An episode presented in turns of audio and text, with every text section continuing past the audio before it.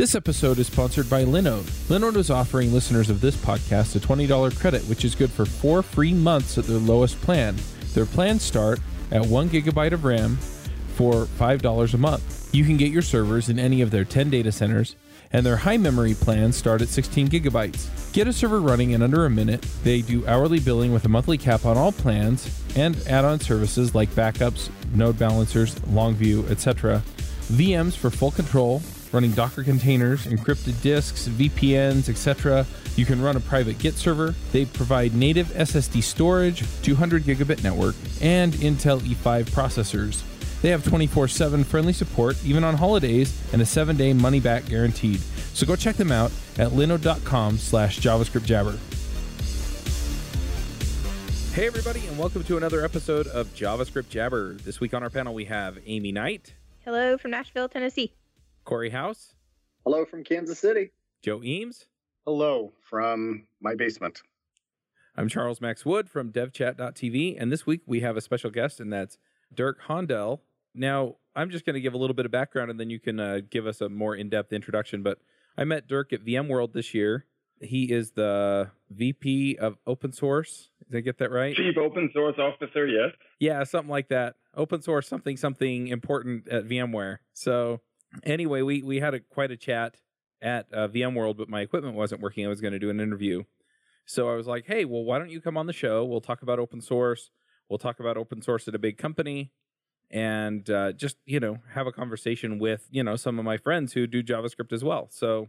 Uh, that's why you're here. Now, you've been involved in open source for a while, so do you want to kind of give us a little bit of background beyond VMware? Yeah, so I've been doing open source for uh, about 28 plus years, long before it was actually called open source, which is also about 20 years ago. Uh, I was one of the first Linux kernel developers. I was the CTO at SUSE. I ran x86. Uh, last uh, decade and a half, I spent at Intel, being their uh, chief Linux and open source technologist, and, and you know starting a lot of the stuff that, that Intel has done in open source since. A year and a half ago, I joined VMware, and I'm now the chief open source officer at VMware um, helping uh, the company be more inclusive and, and more part of the broader development community and overall more successful in, in an industry that more and more shifts towards open source as, as one of the pillars of how software is developed. Gotcha. So the other question I just want to give people a little bit more background on is what does a chief open source officer do? I don't think there are a lot of chief open source officers. So most companies that have an open source program office uh, that tends to be at the director level, mm-hmm. sometimes mm-hmm. even even more junior than that. Um, but as you get older and as your hairline uh, uh, goes higher and higher on your forehead, uh, uh, the career aspirations obviously change as well. And so when I started talking to VMware, and we talked about so what does it mean? What what should I be doing? What is my role? And it became very clear that the role is, is very strategic. It's very critical to a company to have a solid grasp of, of, of how to engage with the open source communities in general, but also how to use open source as part of what we do in, in our product development, in our outreach to developers, in our conversation with partners, and, and increasingly so in our conversation with our customers. And so, given the strategic nature of the role and the, the cross company nature of the role, it ended up being a, a, a VP role. And for very complicated and silly reasons, I ended up with this title of a chief open source officer. Um, and I, at first, I said, "This is weird. I've always been a CTO technologist kind of dude, but I've I've grown used to it, and I kind of like it. It's it's different." I'd love to, before we get into like more talking about open source, just kind of ask you some historical questions. I love um, talking to people that have been in the industry for a long time. So, okay. what do you think, like looking at where we are now, what do you think is really, really different from when you kind of got started, and what do you think is has stayed the same? So when when I got started, computing was unbelievably simple. I, I, always tell people when I started working on the Linux kernel, I printed out the complete kernel sources. I don't recommend doing this today. wow. Uh, I mean, this is we were talking about maybe a hundred pages of of oh by the way, not a laser but a line printer because you know we're talking 1991. So um, your computer, when, when I had my first computer, a, a VIC 20, had three kilobytes of RAM. That's kilobytes with a K. And, and my first hard drive was a five megabyte hard drive. So what has changed is very much the complexity of everything that we do. It used to be that because of the extremely limited resources that you had, your software was incredibly simplistic. A program that linked more than three libraries, you know, you would link the C library, the math library, and, and now we look that at was it. modules, It's like And, and modules, I. Yeah, your standard library does more than that now. I, I had I had this conversation the other day with with a recent graduate that that was interviewing with me, and I said, so you know, how big is a Hello World program? And he said, oh, you know, it's it's small, it's it's five eight megabytes, it's not big. I'm like, think about this. The only thing this program does is it writes the words "Hello World" on the screen, and that's five megabytes. What's wrong with this? That that should be you know 70, 80 instructions maybe. So I think what has changed is the complexity has gone up unbelievably. And because of that, in a way, it's gotten easier to get started because you have these incredibly powerful tools and, and, and all these support libraries. And it's very, very easy to to do really, really bad things because you can architect yourself into a place you really never wanted to be. And you can so quickly get confused by the infrastructure that you're using. And we're seeing this every day in, in projects that things that should be incredibly simple turn out to be incredibly fragile and complicated and have unbelievably stupid security vulnerabilities. Complexity has gone up and that has made things easier and has made things harder. In, in, in so many ways, I think it's harder to get started today and to learn actually how to write. That's interesting. Well, one thing that they shouldn't do to save space is try to only store two digits on the year. I know that for sure.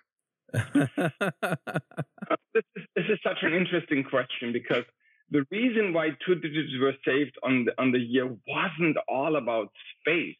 It was about lack of vision. So, so there, there are actually transcripts of all discussions that, that say, ah, no one will run this in 30 years. Who cares? and Yep. you're okay, but we're all laughing about this now. But now you're talking about people to people about 32-bit time T, and they say 2037. You're kidding, right? Who cares? This is just 20 years away. This is as far ahead of us as 2000 is behind us. We So are also- almost there. Sometimes, like when I write tests and I say like this application, there's no way this code's going to be around in like 20 years, and I write my dates for you know like 20 years in the future or something. Like if if this application is still around by then, these tests deserve to fail. Saying that m- maybe it'll still be around.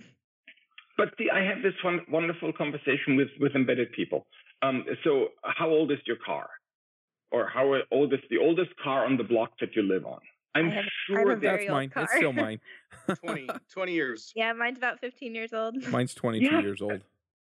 Yeah, exactly. And and if I go down literally two blocks from my house, there is a beautiful Datsun, which I think is a 78. It's a gorgeous car. Yeah. So the technology that was built in 78 still works 40 years later. Now today, all new cars have, have 20, 30, 40 embedded computers in them. How many of them are designed to still work reliably in 40 years? Very interesting. So, what do you think has stayed the same though? Anything? What is a lot has stayed the same. What has stayed the same is that good engineering matters. That that the more you as a developer think through what you're doing, the more you you have a vision of what is the desired outcome and you stick to it. You don't fall for, feature creepism. And and the more you understand how to architect that, how to layer this, how to use the tools that are available to you, but fundamentally how to write software that stays simple, that stays debuggable. I, I one of my pet peeves is people who write software that they themselves six months later don't understand. Problem Hey. in the 90s, and that's a problem today. So I'd like to jump in here and note that my high, my most popular tweet ever is a tweet uh, that says there are 100 million. I got this figure from uh, Bob, uh, Uncle uh, Bob, Mhm. um, um, Robert Martin. So that there's hundred million lines of code running the average modern car. And my uh, my tweet says this should scare any experienced programmer, which yes. I highly agree with. Me. yes. Absolutely terrifies A hundred million lines of code, and being a programmer, you know what that means, right? The the defect rate. Have you seen the? There's there's a beautiful meme about uh, people riding the Tesla autopilot or driving with the Tesla autopilot. And there is there is the picture, and, and those of us who are on video for this call, there's the picture with the dude who leans back, crosses his arms, and the car is driving. And you say, yeah, that's a marketing professional. And then there's the other one who who just is completely freaked out, and the hands are on the steering wheel, and he's constantly looking what's going on. That's a software developer because you think this is software similar to the software that I write, and this is driving a four and a half thousand pound car at 80 miles an hour down a busy freeway. that is such an incredibly frightening thought. Because yes, this is millions of lines of code, and with the average defect density, and anybody who has driven in a Tesla and has seen their UI knows how high that defect density is. Really scary. Mm-hmm.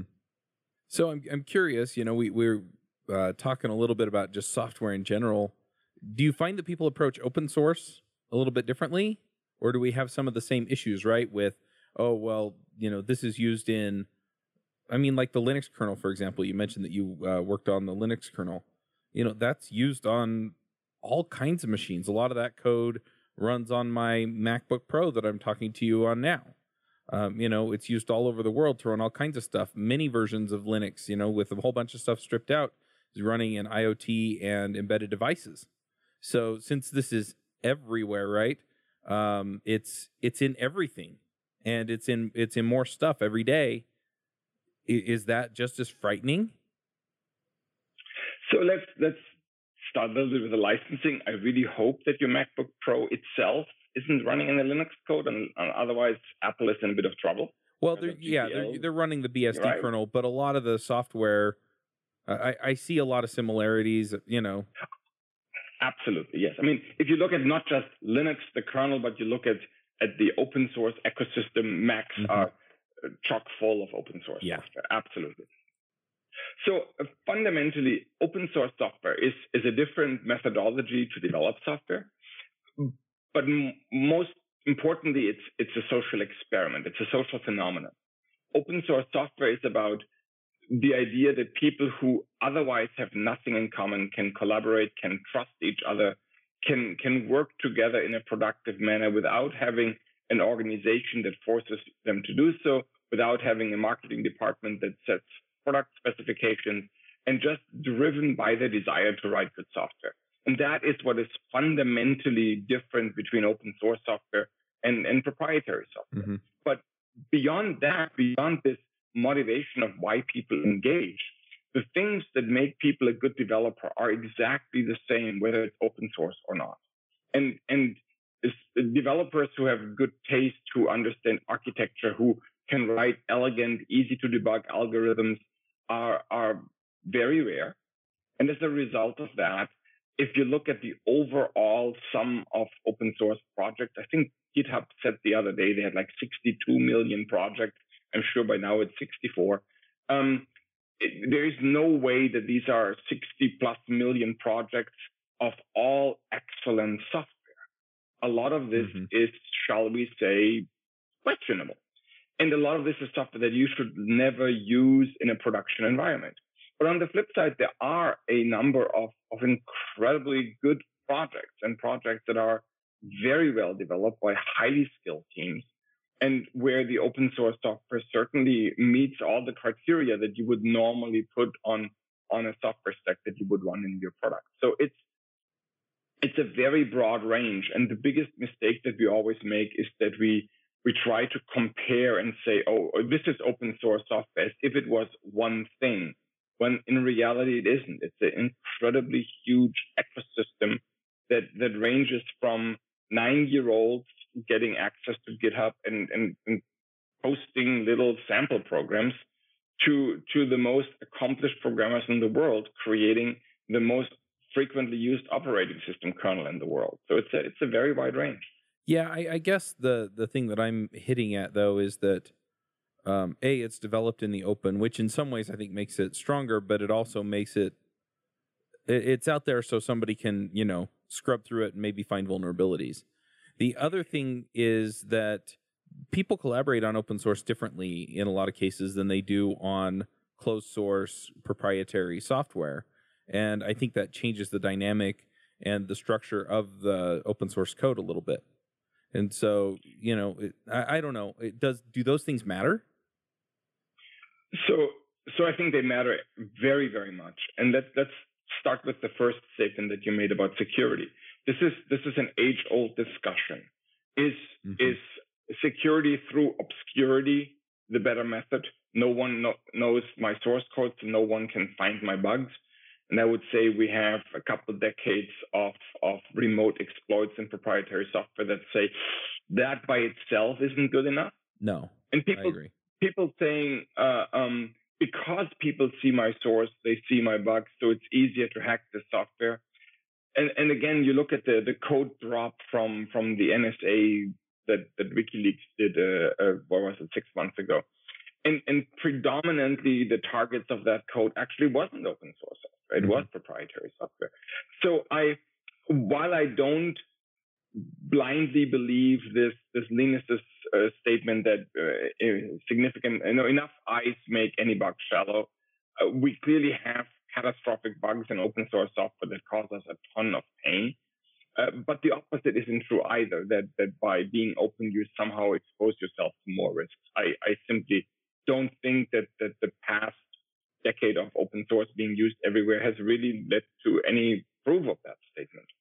So I think the fundamental difference in the in the development model is especially if you look at the the somewhat bigger projects. So the projects that are not me, my buddy, and, and the kid next mm-hmm. door in the dorm, but the projects that have an, an a broad international multi-company uh, membership. That because of the development model, because the review steps are public, the interaction on the on the patches is public. There is a lot more peer pressure to pay more attention. And, and I think that overall, the, the model has proven to create really high quality software. But this comes with the flip side because one of the things that is really, really hard to do in, in open source and that very few projects have gotten a handle on is how do you get from great code that is really good at, at the level that the developers tested to something that then scales to an enterprise scale. Uh, mm-hmm. And, and I, I, don't want to pick on a specific project, but let's take OpenStack. And, and there has always been this criticism that OpenStack works fantastically if you have three single U rack systems and you you have 20 VMs between the three, they're on the same class C network, and it all works perfect. And then you try to deploy this on a thousand machines across three continents uh, in, in, in a complex network environment, and it all falls to pieces because that's not the scenario that the developers test. Similarly, you see algorithms that are in, in, in very popular open source libraries that do fantastic if you have 10,000 data sets and you throw 10 million data sets at the algorithm and it all comes to a grinding halt. So one of the big challenges is that very often open source software is developed and tested with a mindset for the scale that the individual developer either has right in front of them or can easily envision. And the scale in which enterprise data centers run today is so incredibly scary and so incredibly different that, that it's not something that is tested for. And, and to me, the, the biggest hurdles, if you really look at what's happening in the industry right now in, the cloud space. The biggest hurdles are network complexity. People have, have no under, no, that's not fair. It's not that they have no understanding. They don't pay enough attention to latencies, packet drop rate, routing problems, network complexity, switching between IPv4, IPv6, having NAT in the middle, all that. So network complexity. And then the complexity of having persistent storage. And this is not just in cloud applications. This is in most every application in the server side. On the on the desktop, it's easy. Every OS has their persistent settings, the registry, the the um, uh, Apple's uh, um, plist files, whatever. Mm-hmm. So so the moment you go to something that is is data center driven, you have to think about persistent storage. Most every project thinks about this as, oh, I'm running on a system and there's a hard drive attached. And, you know, if I do HA, there is maybe something like etcd or something. And then you apply this at enterprise scale and you have a thousand machines involved and you again have distributed data centers involved. And there isn't a, sh- a simple shared storage available. And, and a lot of projects fall down. So to me, this is really scale in the sense of performance, obviously, scale in the sense of network complexity, scale in the sense of how does persistent storage work. Those are the areas where open source software often falls down.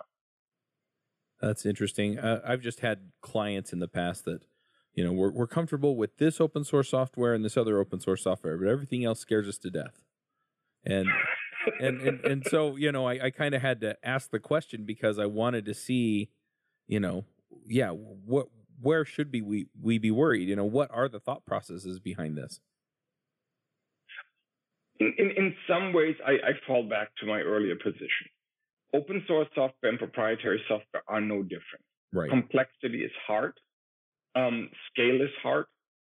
But where, where I'm more concerned is whenever software that was developed for a certain set of problems, a certain scale, a certain environment with a certain set of assumptions is now taken out of that and, and moved into a completely different space. Mm-hmm. And it seems to me that that happens maybe a little more easily in open source. Because in, in, in a software company, the people who wrote the code, if now their manager says, oh, by the way, now instead of 10 machines, we're using a thousand, it's likely that the engineers say, ah, maybe that n squared algorithm over there isn't the best way to do that. Mm-hmm. But if developer X over here wrote that code thinking this is going to scale up to about 10 nodes and that's what it's optimized for. And developer Y somewhere completely different says, I need code that does that. Oh, look, that code does it and uses it with no context and no conversation with the original author. Then suddenly this code is used way outside of its design area, design specs. And that's really where I get more nervous. It's this, this disconnected nature of how open source projects often grow.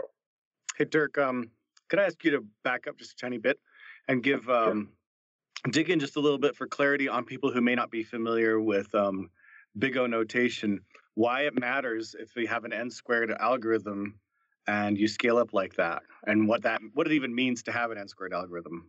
Yeah, so an uh, an n squared algorithm means that if you have n data sets then the, the time it takes to process this is roughly proportional to the square of that number. So if I give, if I give you 10 data sets, 10, 10 items, then it takes you a hundred something to process that. And if I give you a hundred data sets, it suddenly takes 10,000 somethings. So the, the, an, an n squared algorithm means that the bigger your data grows, your your performance goes exponentially quadratic down and it becomes harder and harder to deal with large, large data sets. And literally a week ago i was looking through a library that i was using an open source project that, that i was and I, I look at this algorithm and i say great that's n cubed. So once we have part 50 elements? I don't want to use this anymore but you have to look at this with these eyes. You have to get it. You have to pay attention to scale. And a lot of developers don't because a lot of developers think about their specific problem that they're solving right now. And that may be sorting 50 elements instead of mm-hmm. 50,000. Hey, now while we're talking about it, I'd love to get your take on the, just again to dig a little bit deeper into this same concept. There's a common I don't know, statement or piece of advice that's thrown around that premature optimization is the root of all evil. So you're talking about paying attention to scale. How you, do you personally guide yourself as to when do you worry about stuff like that? Are you prematurely optimizing or are you just getting ready to be scalable? So who was this question for? For you, Dirk. This is for you. Oh, okay, sorry. Um, I I think that it is very important when you write algorithms that you document your assumptions. And this is what I said earlier. You need to write maintainable code. Hmm. You need to write down what am I assuming? What are you assuming for data set size? And that means not that you're prematurely optimizing and you're optimizing for the wrong thing. It's just that you document. This assumes that we get no more than a thousand of, of these things. Great. Now, the next time you get to this algorithm and you're saying, oh, my program has changed and now I'll get a million of them, maybe I need to rethink this part. So to me, it's, it's, it's all about documenting what you assume and, and documenting the boundary conditions and, and, and, and, and the scale because it, optimizing for scale is something that needs to happen at, at every step of your, of your program. So it, it's something about architecting the different layers, architecting the interfaces, architecting the APIs. And if you try from the get-go to build for, for 10 million entities, you will make it incredibly hard for yourself to get started. So it makes perfect sense to make simplifying assumptions, test out, figure out where you want to go, how this is all going to fit together, but then know that you made these assumptions and be willing to go back and say, oh, and now that I'm thinking this is all going to be so much bigger or so much faster or so much more complicated, what do I need to change in my architecture? And that's where we're having a, a development process that documents your steps and documents your assumptions really helps. Cool. One one thing that I, I kind of wanted to dig into in this call, I'm going to totally change the subject. Sorry, Joe. Um, was how does a company like VMware think about open source? I mean, I've interviewed a whole bunch of people at larger companies like Microsoft. Um, we've had people from uh, Google and Facebook on this show to talk about some of the things that they're working on you know, Angular, React, you know, because it's a JavaScript podcast. But but how does VMware view uh, open source, both in the way that you consume it and the way that you produce it? Uh, let me start out with my favorite pet peeve. I don't think you consume open source. You consume a commodity. You consume something where you don't really care where it comes from. I plug my my my uh, what is the word in English for stecker? the, the end of my power outlet into the socket and I get electricity and I don't really care. I consume it. Mm-hmm. I, I open the faucet and water comes out, right? Open source software doesn't work that way. You use it. Ideally, you engage with it. You need to understand, as I said earlier, you need to understand these assumptions that were made. You need to understand what was the purpose it was actually designed for. What is the scale that the community that built it had in mind? So please don't consume open source software. Use it, engage with it off my soapbox and actually answering your question. Um, so I don't think there is any significant software product uh, in the market today that doesn't include a ton of open source components.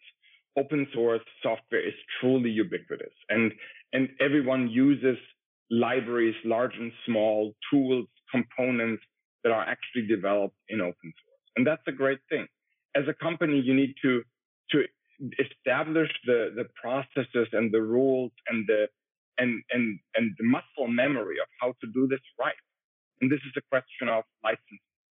This is a question of understanding the viability of the components that you use, the, the fitness for your purpose.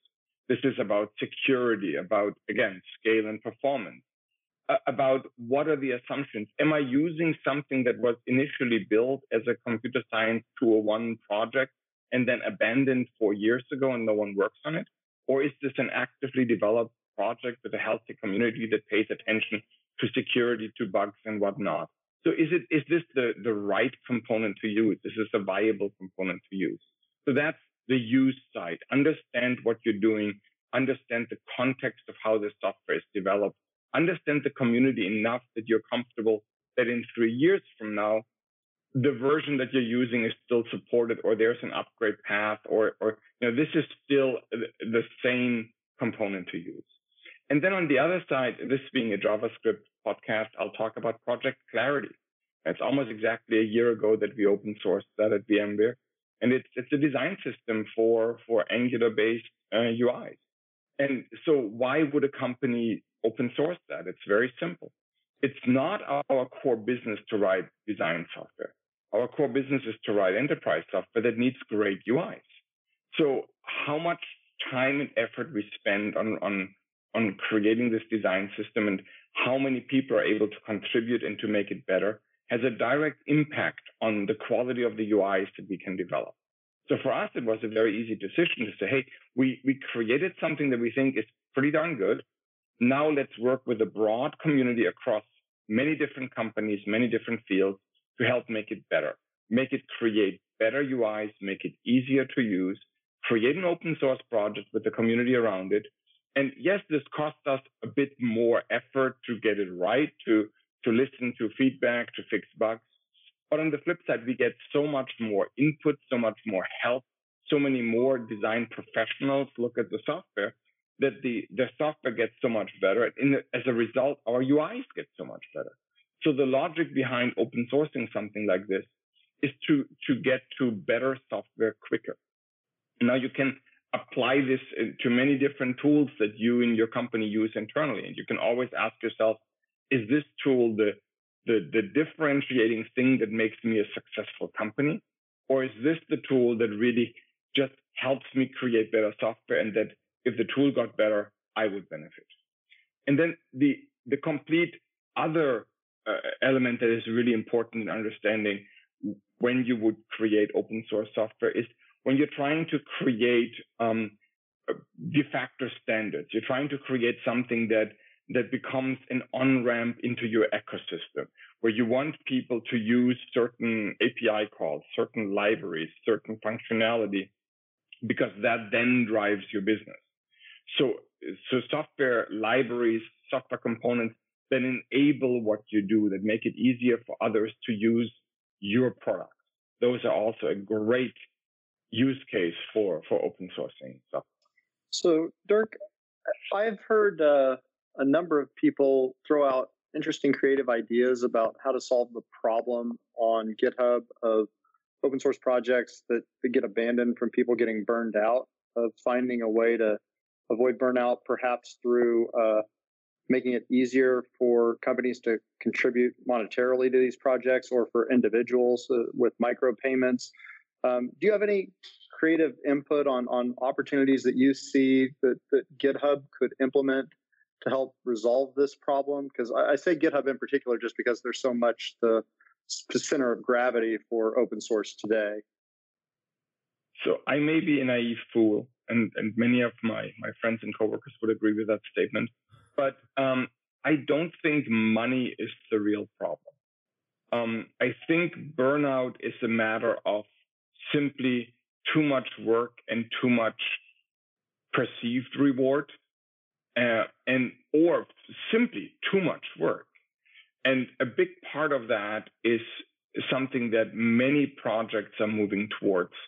Uh, um, maintainer groups so instead of having one maintainer that maintains a whole project, or if the project is bigger, that, that maintains a, a big module, have teams that work together so that being gone for a few days, being on a dive trip and not reading your email is entirely feasible without the project slowing down and that others can simply pick it up.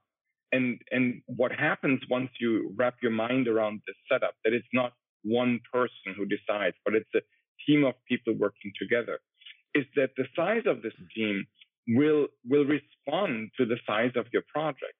So the higher the rate of contribution is, so the more work is there for the maintainers to do, naturally this group expands and more people will become involved so that the, the workload for the individual stays maintainable. Um, in my mind, that is a much better approach than trying to find a way how a few hundred or a few thousand dollars are going to motivate this one individual to continue to work 80, 90, or 100 hours a week. Because fundamentally, working 80, 90, 100 hours a week isn't maintainable. So it really is about scaling your workload and not about giving somebody money. Yeah, good stuff. I think the uh, I think the hard part is finding people that are uh, I, well, I, I, suppose people that are committed enough to stay in um, for for the longer haul, because there's certainly a, a ramp up time with any project. Um, it's one thing for somebody to do a, a one off pull request in an area, but you need a group of people that really have a cohesive knowledge of the project so that they can understand when a pull request should be rejected and why. Or when a pull request runs fundamentally against the design of the application. But I, as somebody who's who's done some open source myself, I completely agree with you that the individual um, quickly feels very frustrated. I, I do agree with you that a team approach makes a whole lot of sense. Um, I'd be interested. Do you, do you have any advice for people that are trying to build that team but are currently sitting on a an open source project all by themselves? I also want to set well, another trigger point, and that's just you feel like you're completely overworked trying to do it all and you're not even thinking about building a team. Because i know a lot of open source folks like that too where it's like well if i didn't have to work this full-time job i could spend more time on this blah blah blah. And yeah scaling out a team may be a better answer. Do you run your own freelance business? Or maybe you're thinking about picking up some business on the side. Well then you need freshbooks. Freshbooks is the quickest and easiest way to get invoices out to your clients it's easy to use, it works anywhere, available from any device uh, on the desktop, iPhone, iPad, Android, and all of your data is backed up and secure. And it makes it really easy to get organized and get paid. You'll be tracking time, logging expenses, and invoicing your clients in no time. You can also save time billing, freeing up several days per month to focus on the work that you love, and you get paid faster. FreshBooks customers are paid on average five days faster because there's a link on the invoice that says pay me now. And it's a great way to grow your business. Plus, FreshBooks is offering a 30 day trial. That's right, 30 day trial if you try them out. So go to gofreshbooks.com slash devchat and enter devchat in the How Did You Hear About Us section. Once again, for a 30 day trial, go to gofreshbooks.com slash devchat and enter devchat in the How Did You Hear About Us section. So I have this full-time job, uh, and and I maintain a, an open source project in my in my copious spare time that I apparently have.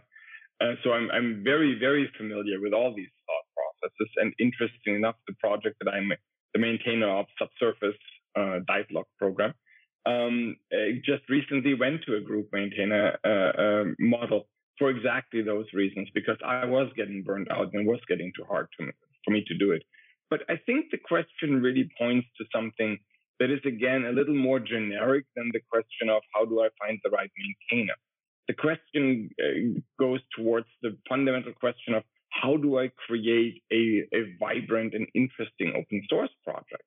Because once you have an open source project that people are interested in, and, and you get a lot of people contribute one liners and one off patches, as you mentioned, uh, in the law of large numbers. There's that there will also be some people who are more interested and who would be willing to to contribute more and, and become sub-maintainers or co-maintainers.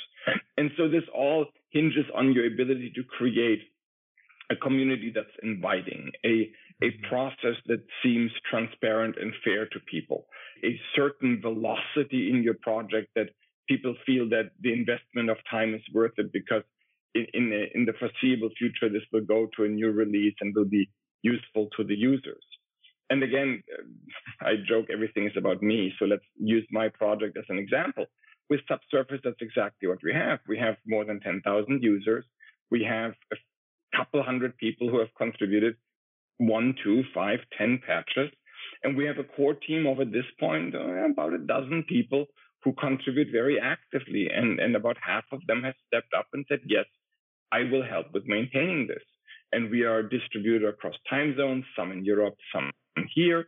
We are geographically distributed. We are distributed in, let's say, age and experience and, and focus areas across the, the project. But all this together creates a team that jointly can continue to maintain this, I think, for a long time without any individual burning out. And, and tooling and automation and all these things help but fundamentally it's the mindset behind the project that really makes the difference. Do you as a team believe in we want to do this together, we want to do this in a way that invites others to join. We want to do this in a, in a inclusive and, and, and friendly manner that when new people show up, they don't say, I don't want to talk to these people. They're scary, but they feel welcomed and, and they, they feel respected for their contribution, whatever it may be. So so what is it? What is it in the open source projects that make people really want to get involved? Is it the I mean you talked about diving for your open source, you know, so is it that common interest or is it well, gee, a lot of people use this, and I want to give back to, you know, just throw a project out there, Babel or Node or something like that, or uh, what is it? What how how do you create that so that a people have the interest and b they want to contribute because they feel like they have something to give? I, I always think that fundamentally almost everyone starts with open source because they're scratching their own itch. So they have something here that, that they need. If I look at the projects that I personally get engaged with, it's either projects that I really use for for their true value, their end user applications, or it's tools or libraries that I use in my project that don't quite do what I want or that have a bug and I mm-hmm. want to fix that bug.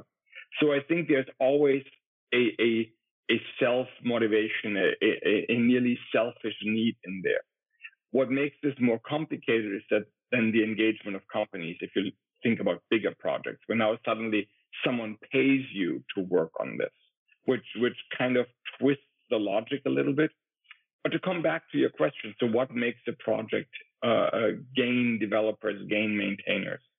I think it's this balance of doing something that is useful for a large enough group and being a project that in the way it is run, in the way it the inner workings, this, as I said earlier, open source is a social phenomenon. It's about trust and relationships. It's about people interacting with each other. And if your project does a good job of that, if your project is seen as something that, even if you are not a someone who uses this the, the, the software that is the result of this every day or ever, uh, that contributing becomes fun.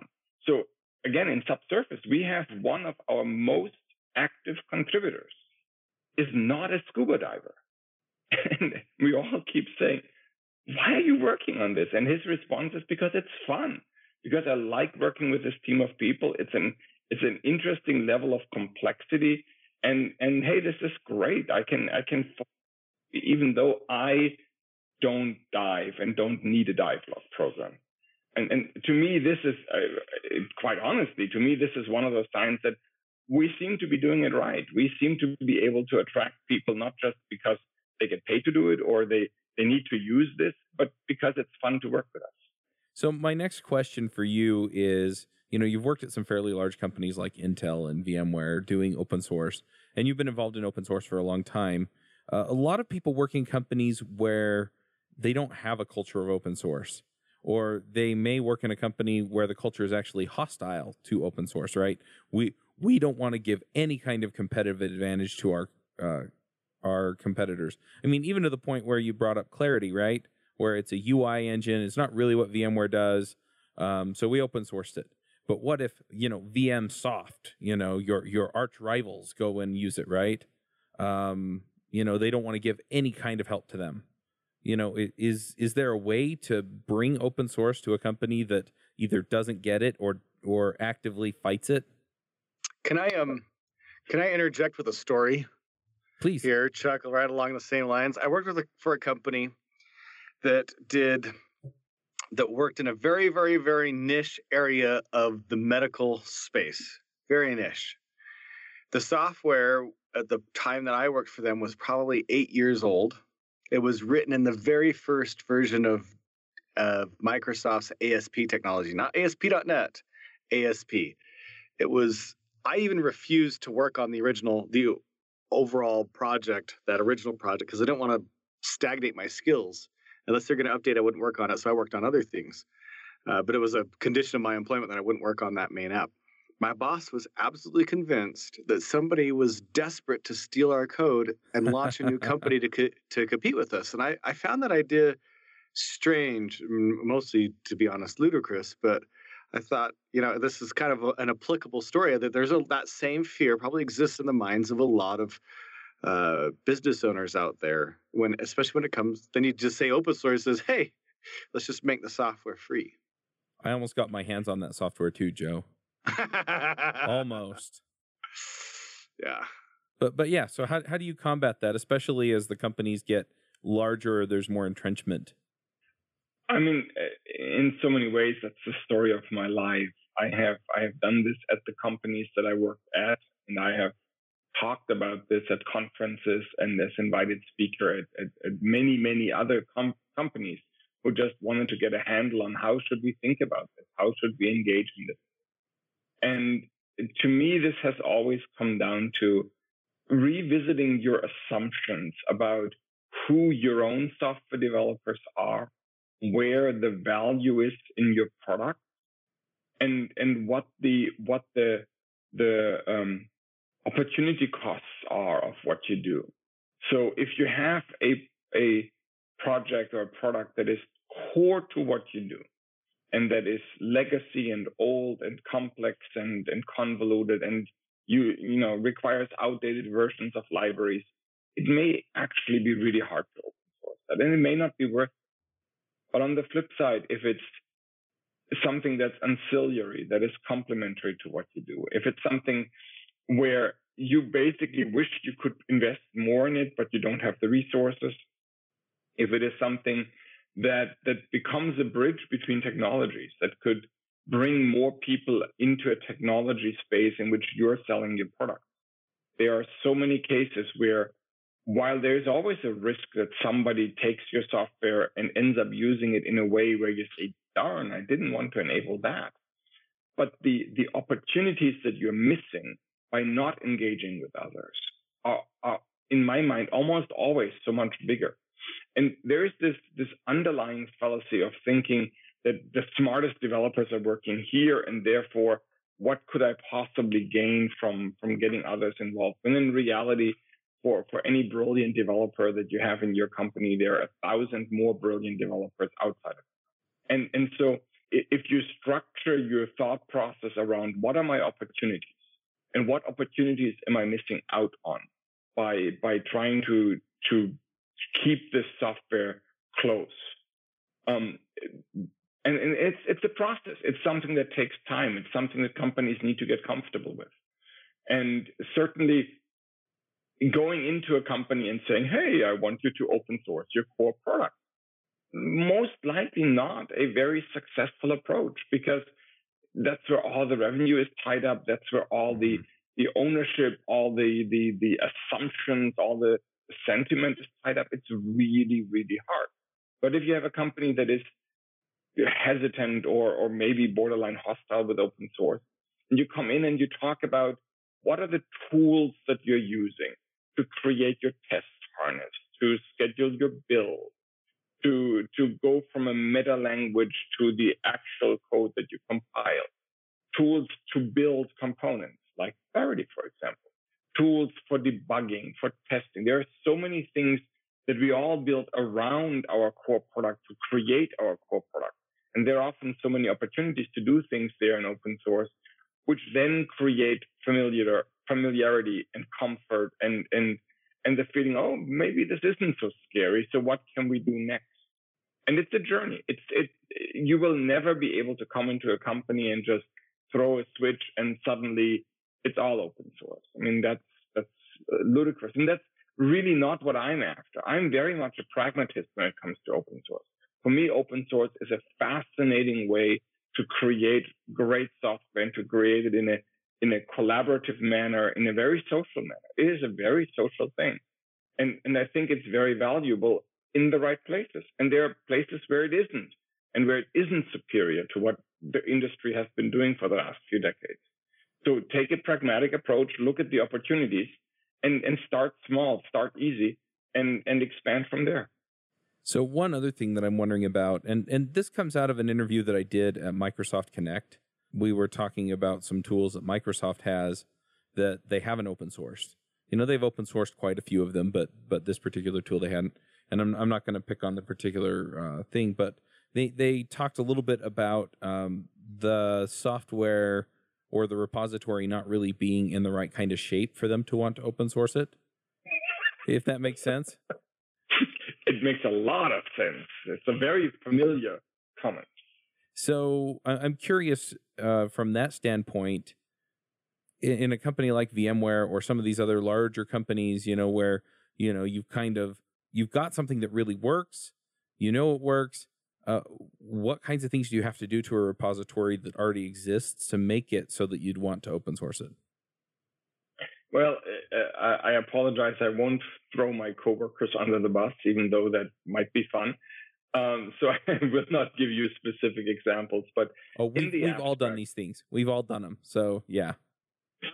In the abstract, one of the things that I I find there, there are a couple of areas that I usually find when you look at repositories that were designed and implemented as proprietary software. One is is the consistency of of commit messages. Um, you will see a repository that has 50 commits that say update, update, update. then comes an important one, bug fix, update, update. mm, no, maybe not perfect. Or you will have commits where a single commit brings in 64 different changes mm-hmm. and touches 240 files. And its a commit message says sync. Great, that helps me. So it's it's discipline, it's software engineering hygiene, it's very basic software engineering. The other area that very often is scary is comments. Uh, I think most of us are old enough to remember uh, Star Office and Star Division, purchased by Sun, and then the decision to open source Star Office.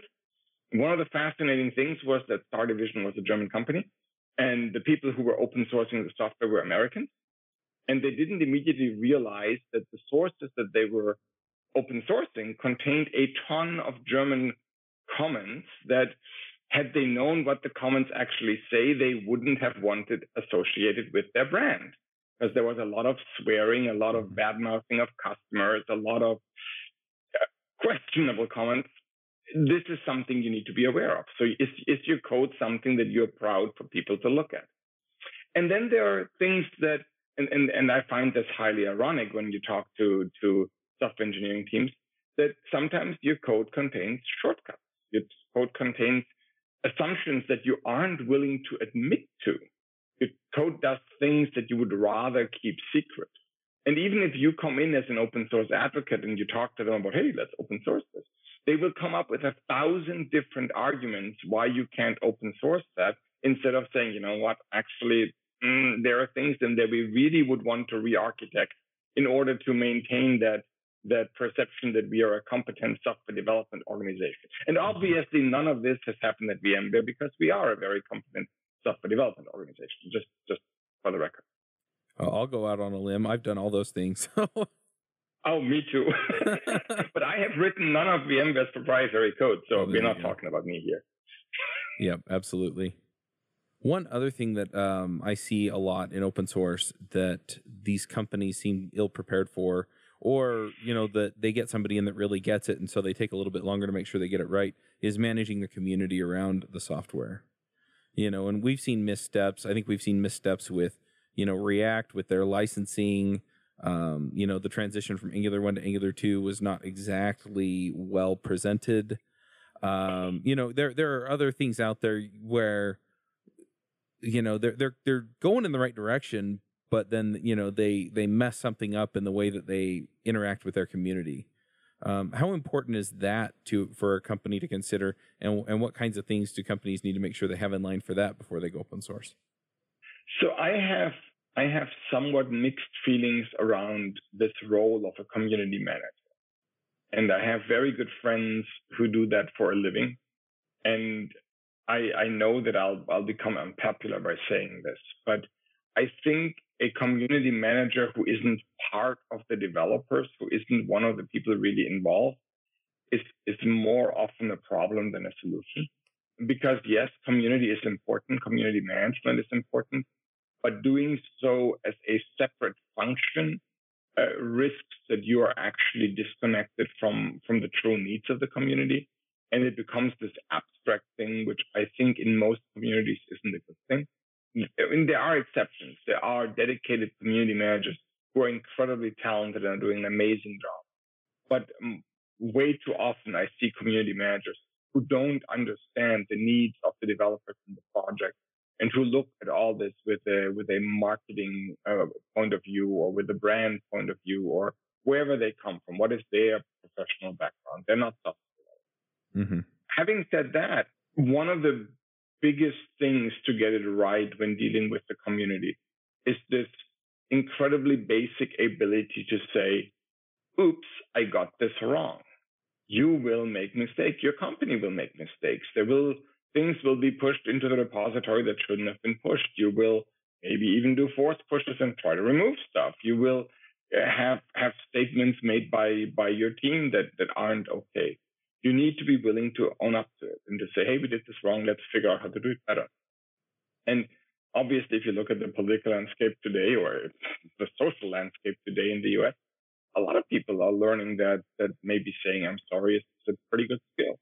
Um, and it's especially true in in uh, something as highly social as an open source project, because the only way you're going to keep people around and keep people interested in working with you is if they feel comfortable, if they feel that you treat them fairly and, and you treat yourself the same way you treat everyone else. Um, I'm I'm not so worried about outbursts. I mean, there's there's everyone loves to pick on Linus. Linus is a someone who sometimes gets rather outspoken, and it was just this week where he got on another rant about about um, uh, a proposed security uh, um, approach in the kernel, and, and people get very upset about his tone. And to me, yeah, you know, be nice, be be be productive, be be polite, and that's all good and, and wonderful. But at the end of it, if the vast majority in the in the communication in your project is civil and technical and, and contained, and if the people who are on the on the receiving end of the occasional wild rant that happens are people who have been around and who know what they should have done and they didn't do it and they didn't do it even though you told them three times, then going on a rant can actually be the human and the normal thing to do. I'm not defending Linus for his tone or anybody else for that tone. And certainly abusive messages are never accepted. But I also think that a, a, a hyper policed environment where you can never say, crap, that's stupid, because sometimes someone sends you a patch that is crap and that is really stupid. And so being feeling that you aren't allowed to say that, I think is hurtful. And and being able to to slowly escalate the intensity with which you say something is wrong may be healthy for a project. But the biggest problem in all this is degree and and and measured you know measured increases of of of your response and and that's really really hard to to define what is the correct way to do it. I just i i i worry about people who say oh you can always just be super polite and every comment on a patch needs to start with thank you for this great uh, contribution because if, if that is if that is your rule book then those phrases become meaningless. And i think a big part of being socially acceptable and successful in a project is also to be authentic and and to to believe in what you say and to stand behind what you say. And yeah, sometimes I say things in my project that afterwards I say, mm, I should have phrased that differently. And then I go back and say, oh, sorry. Uh, I, what I really wanted to say was this thing over there. Um, and I think that's fair and that's okay. I have more. Anyone else want to ask a question? I feel like asking questions is not the best way to get you to say interesting things, though. Just gotta let him talk. You mean, you mean the more I talk, the more I get myself into trouble? yeah, that is, that is so true. Like the, so true. the more compelling and fascinating the things that you say are, to be honest.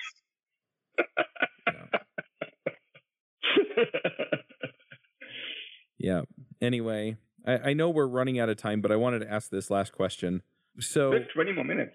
We we do, but we need to save some time for picks too. So the the question that I have is, if I remember right, at VMworld, you all announced that you adopted was it the Kubernetes API, or they adopted VMware API? You're you're making a face like you have no idea what I'm talking about. I seem to remember an I know exactly what you're talking about. Okay. So you're uh, talking about uh, the Pivotal Container Services PKS, and this is a project that we co-announced with Pivotal and, and Google.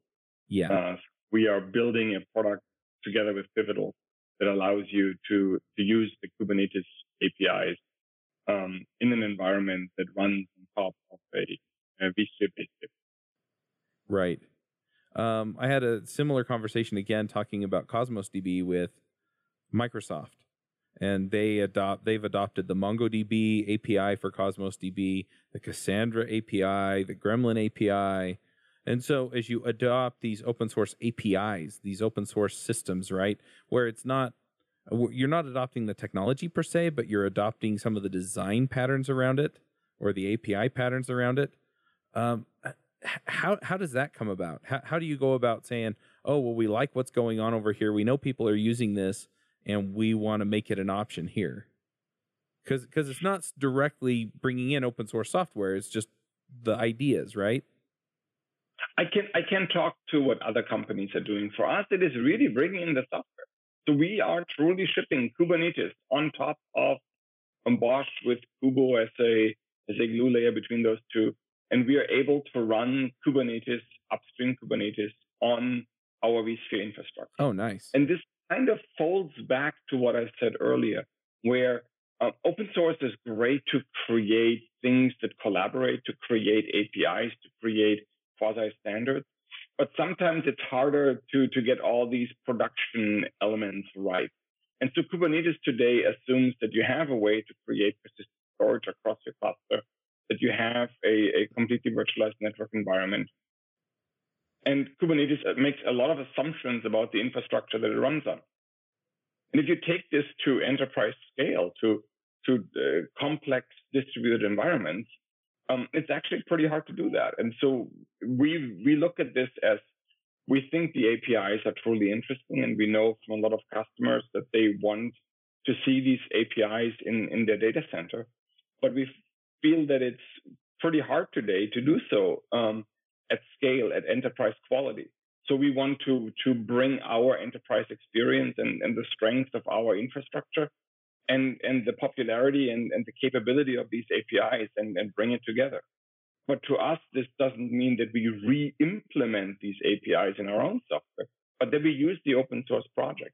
And we have very similar. We have the vSphere integrated OpenStack as a product, where you run a, a somewhat opinionated distribution of OpenStack on top of vSphere and are able to create uh, um, large, scalable OpenStack clusters in an environment where the hardware is managed by vSphere and, and all of our manageability tools, all of our planning tools, our accounting tools, all the things that we have developed for our customers over the last decade are available to you. But to your developers, what you see is an OpenStack API, and they don't care what sits mm-hmm. behind it. And so we have to have this this idea a few times where we take something that in the industry, our partners, the developers and our in our customer sites tell us, hey, we would love to use that, but it doesn't work at the scale that we would like it to use, or it doesn't integrate with the infrastructure that we have. And so we create these integrations as products. I, I am more skeptical of what I thought you said, which is you you take an API that has been developed in an open source project and you just take the API and you implement it in your proprietary product because there you will immediately go into a forked world and into incompatibility hell. So that seems less interesting to me. Gotcha.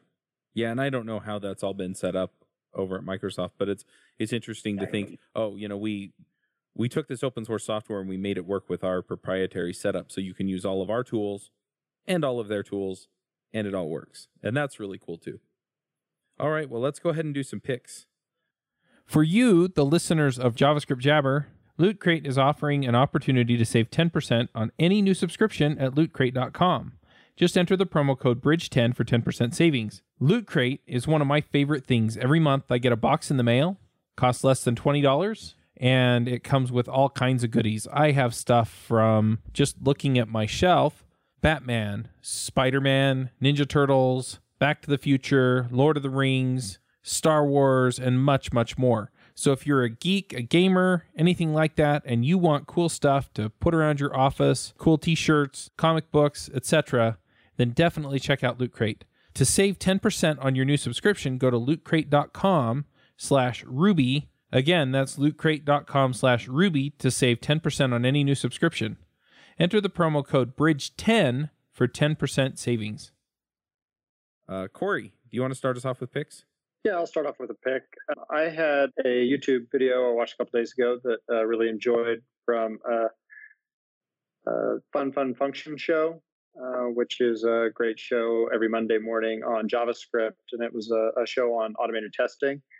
And I just found out that uh, the author of the show has also decided to go full time on it. So uh, hopefully, be seeing lots of good content coming in the future from them too. So I'll share a link, but that's my pick. Awesome. Uh, Joe, what are your picks? All right, so I got two picks for you. I recently played a board game for the first time that I thought was just fantastic. It's called Dice Forge, F O R G E. Uh, it's a typical type board game where you're playing against the other players, trying to score the most points.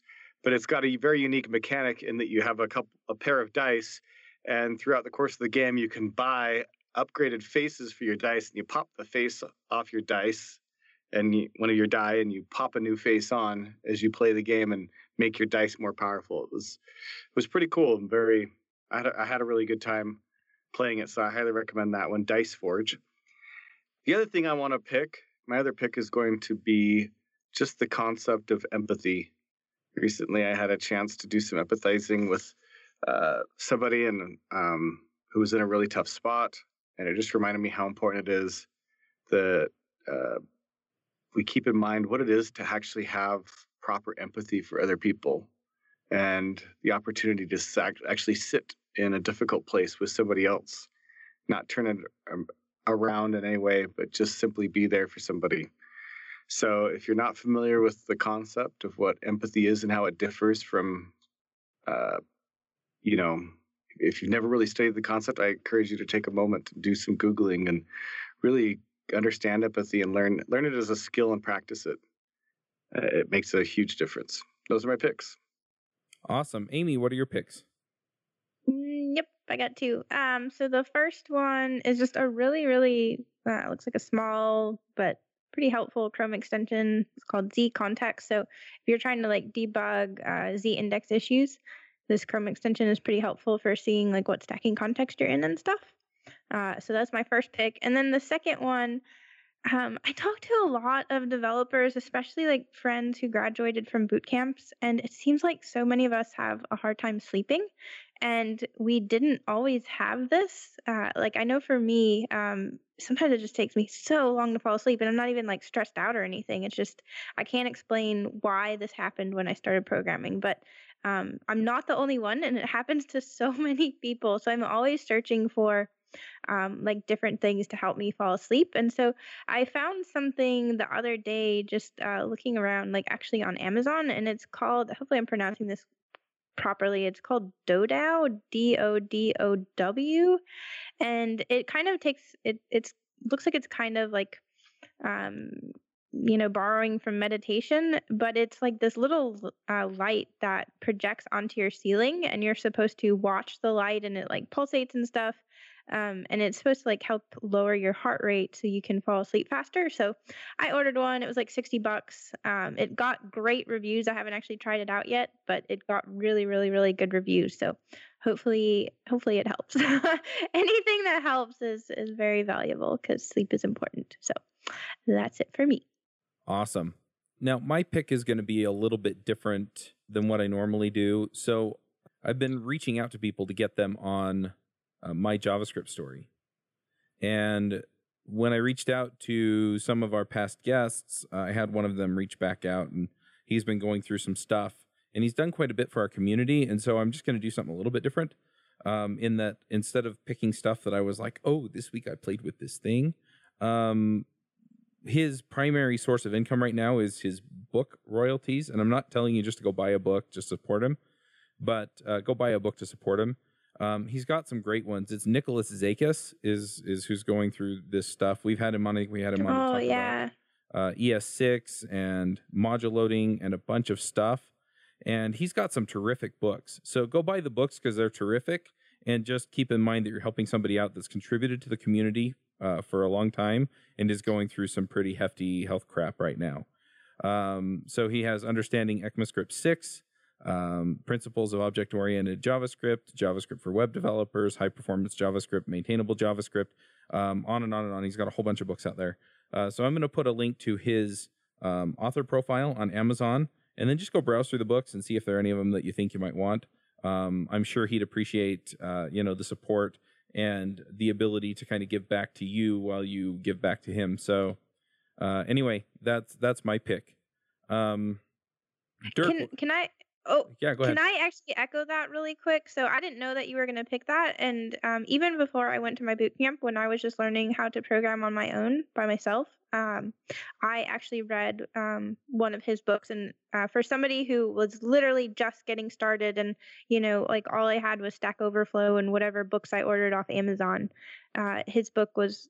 I felt like it was very in depth, but it was also like really approachable to somebody who was like had you know a couple months of javascript experience teaching themselves so i'm going to echo everything you just said and i'll be quiet now and I, I, I wanted to help so i just purchased his professional ajax second edition book. Oh there you go.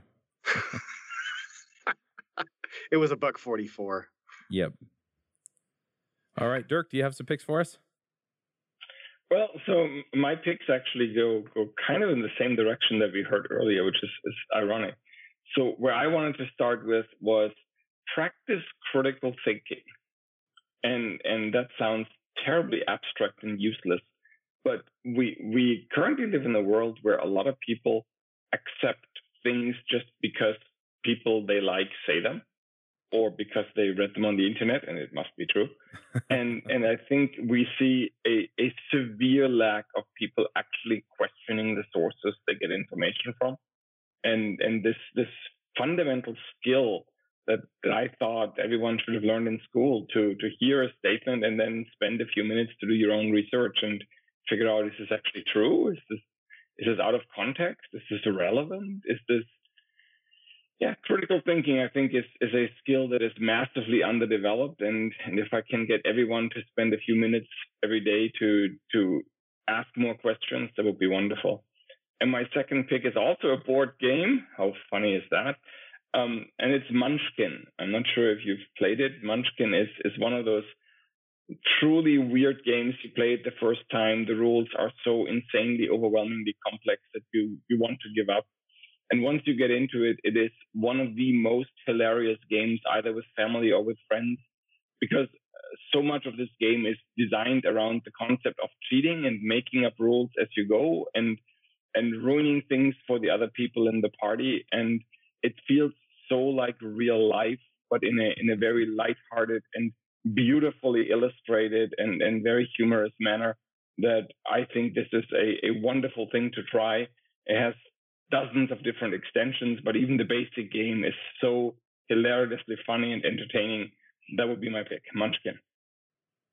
Awesome. And then the last thing that uh, I usually ask our guests is, you know, where do they find you on GitHub, Twitter, blog, anything like that?